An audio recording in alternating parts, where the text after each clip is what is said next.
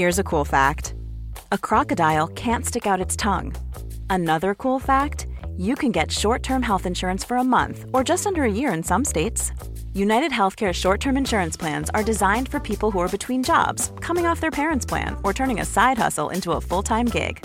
Underwritten by Golden Rule Insurance Company, they offer flexible, budget friendly coverage with access to a nationwide network of doctors and hospitals. Get more cool facts about United Healthcare short term plans at uh1.com. One size fits all seemed like a good idea for clothes. Nice dress. Uh, it's a it's a t-shirt. Until you tried it on. Same goes for your healthcare. That's why United Healthcare offers a variety of flexible, budget friendly coverage for medical, vision, dental, and more. So, whether you're between jobs, coming off a parent's plan, or even missed open enrollment, you can find the plan that fits you best. Find out more about United Healthcare coverage at uh1.com. That's uh1.com.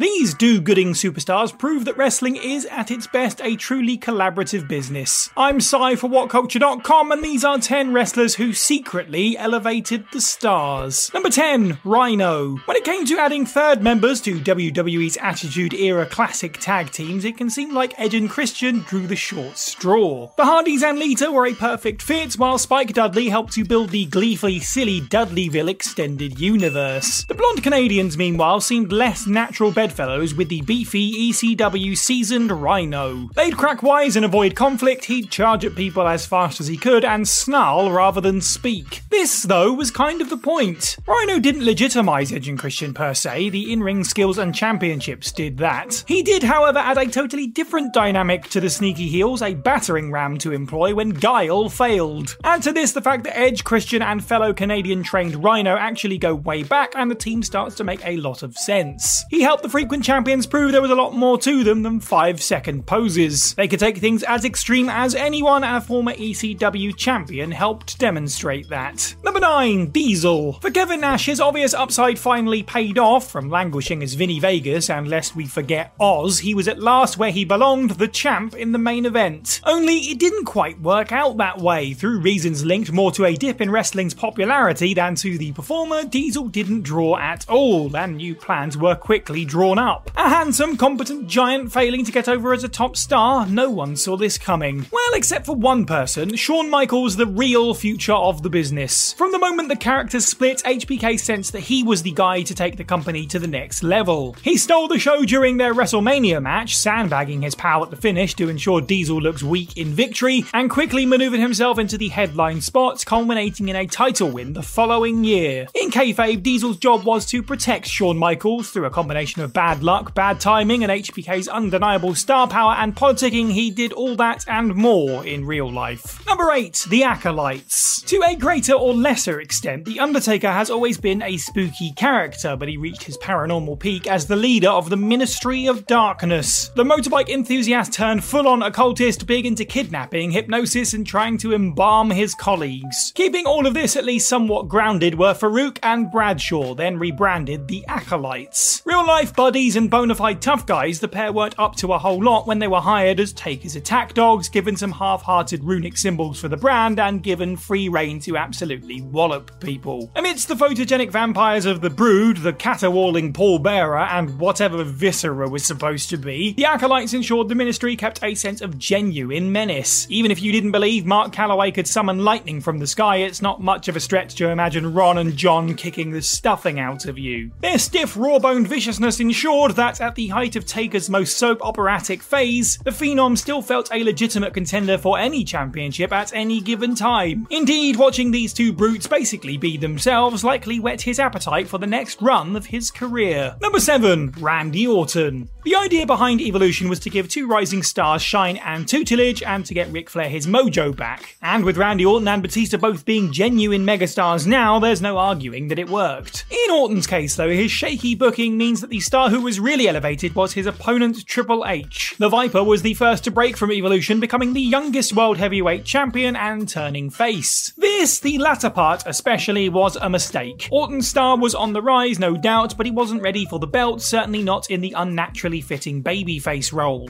What this gave, though, was an exciting talent for Triple H to beat, taking the strap in short order at the next pay per view. None of this did Orton any harm, and he quickly transitioned into a great feud with The Undertaker, but the momentum of the face turn and title win was swiftly gobbled up by the then perennial champion Triple H, which was perhaps the plan all along. Number 6, Imperium. On the one hand, Gunther could hardly be an easier wrestler to book. With his stature and skill, he's a performer you can't take your eyes off. Let him whack people around, the rest writes itself. On the other, he's not a superstar you want to risk overexposing. While Gunther is a versatile and generous performer, it's important he looks strong, especially as his intercontinental run becomes increasingly more impressive. And that's where the rest of Imperium come in. And it's super simple stuff. Chuck Ludwig Kaiser and Giovanni Vinci into the mix, and all of a sudden Gunther can lose matches so long as he doesn't eat the pin. This allows for incredibly fun bouts like the Extreme Rules Donnybrook, with the babyface brawling brutes going over and Gunther not looking the least bit weaker for it. It's important to note though that his backup performers are terrific wrestlers in their own right, making Gunther's ring general persona more than just a nickname. Number 5, Ken Shamrock. There'll always be room in wrestling for a performer who could very easily tear your arm off. Before Lesnar and Rousey, there was Ken Shamrock, a major figure in the nascent UFC. Billed as the world's most dangerous man, his gimmick was super simple. If he lost his temper, you were going to die. His acquisition was a huge boon to the booking of Vince McMahon's corporation. To that point, a stable that made sense. They had a boss at the helm, but didn't exactly pack a lot of fear factor. Suddenly, the whole stable made a lot more sense. Vince McMahon was far more effective as the company's top heel with someone like Shamrock at his beck and call, allowing the corporation to feud with The Undertaker by way of sending the MMA man to take on swaths of Taker's spooky goons. Shamrock never quite got his due in WWE, but should be celebrated, among other things, for giving one of the craziest times in company history a sense of reality. Number 4, Solo Sikoa. Over a nearly three year span, the Bloodline story has ebbed and flowed, with Roman Reigns swiftly establishing himself as the biggest star in the company, a position he looks set to maintain for about as long as he wants. The Usos have obviously been a major part in this, but in terms of elevating the tribal chief, no one perhaps has had the impact of younger Uso brother Solo Sikoa. From his impactful main roster debut at Clash at the Castle, Sikoa's presence has allowed Reigns' storyline to evolve. While Roman and the Usos had their fun, Sikoa's arrival is the moment that things get serious. Reigns transforms from family man to mafia boss, Sikoa his chief hitter ready to do the wet work whenever Roman needs it. Solo's stoic presence, even in the face of Sami Zayn's clowning, helps to keep the focus totally on Reigns' position at the top of the card. For the time being, fans know very little about Sikoa, but what we do know though is that he'll go to war for his tribal chief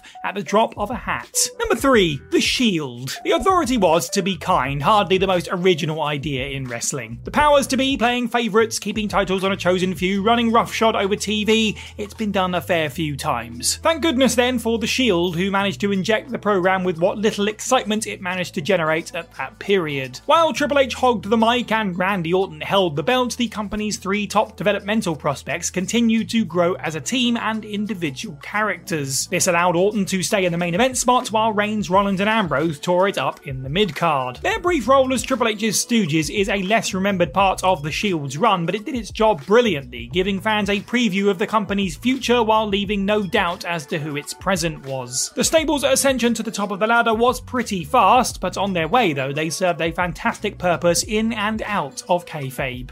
Number 2, Chyna. The Generation X initially comprised of the volatile politicking pairing of Shawn Michaels and Triple H and the statuesque, quietly charismatic bodyguard Chyna. While the two boys clowned around in Dayglow Green, Chyna stared straight down the lens, daring anyone to mess with her charges. There wasn't too much of a plan for the ninth wonder of the world at this time, indeed, a lack of ideas for the character was the cause of acrimony going forward, but her sheer presence and smirking steel elevated DX beyond the sophomoric. You watched her in the knowledge that when she was finally forced into action, it was going to be thrilling, an incredible show of strength and aggression. HBK and particularly Triple H benefited immensely from Chyna's presence. Kayfabe wise, she frequently helped Hunter win matches, but more importantly, she helped the then somewhat bland sidekick transition into the era's top heel. And number one, Arn Anderson. A true genius of the business, Ric Flair spent his whole career surrounded by the right people. The Four Horsemen is an all timer stable with the likes of Tully Blanchard, Barry Windham, and plenty of other stars, great, good, and not so spectacular, making up the frequently shifting group. No one ever played off Flair better than Arn Anderson, though. The Enforcer was a spectacular foil to the Nature Boy precisely because he and Ric are such diametric opposites.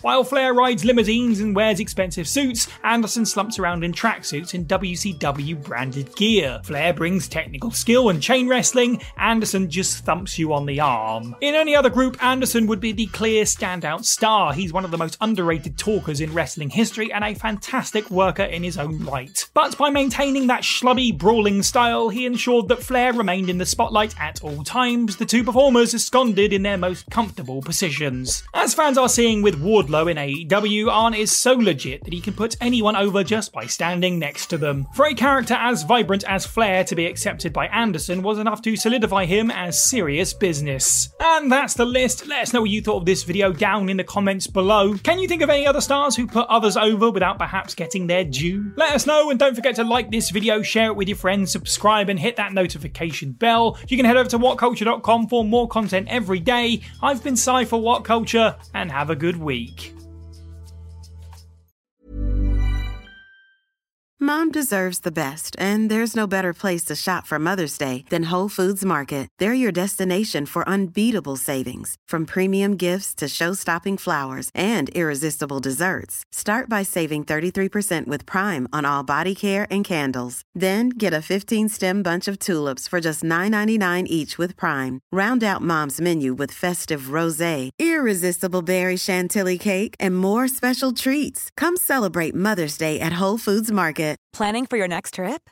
Elevate your travel style with Quince. Quince has all the jet setting essentials you'll want for your next getaway, like European linen, premium luggage options, buttery soft Italian leather bags, and so much more. And is all priced at 50 to 80% less than similar brands. Plus, Quince only works with factories that use safe and ethical manufacturing practices.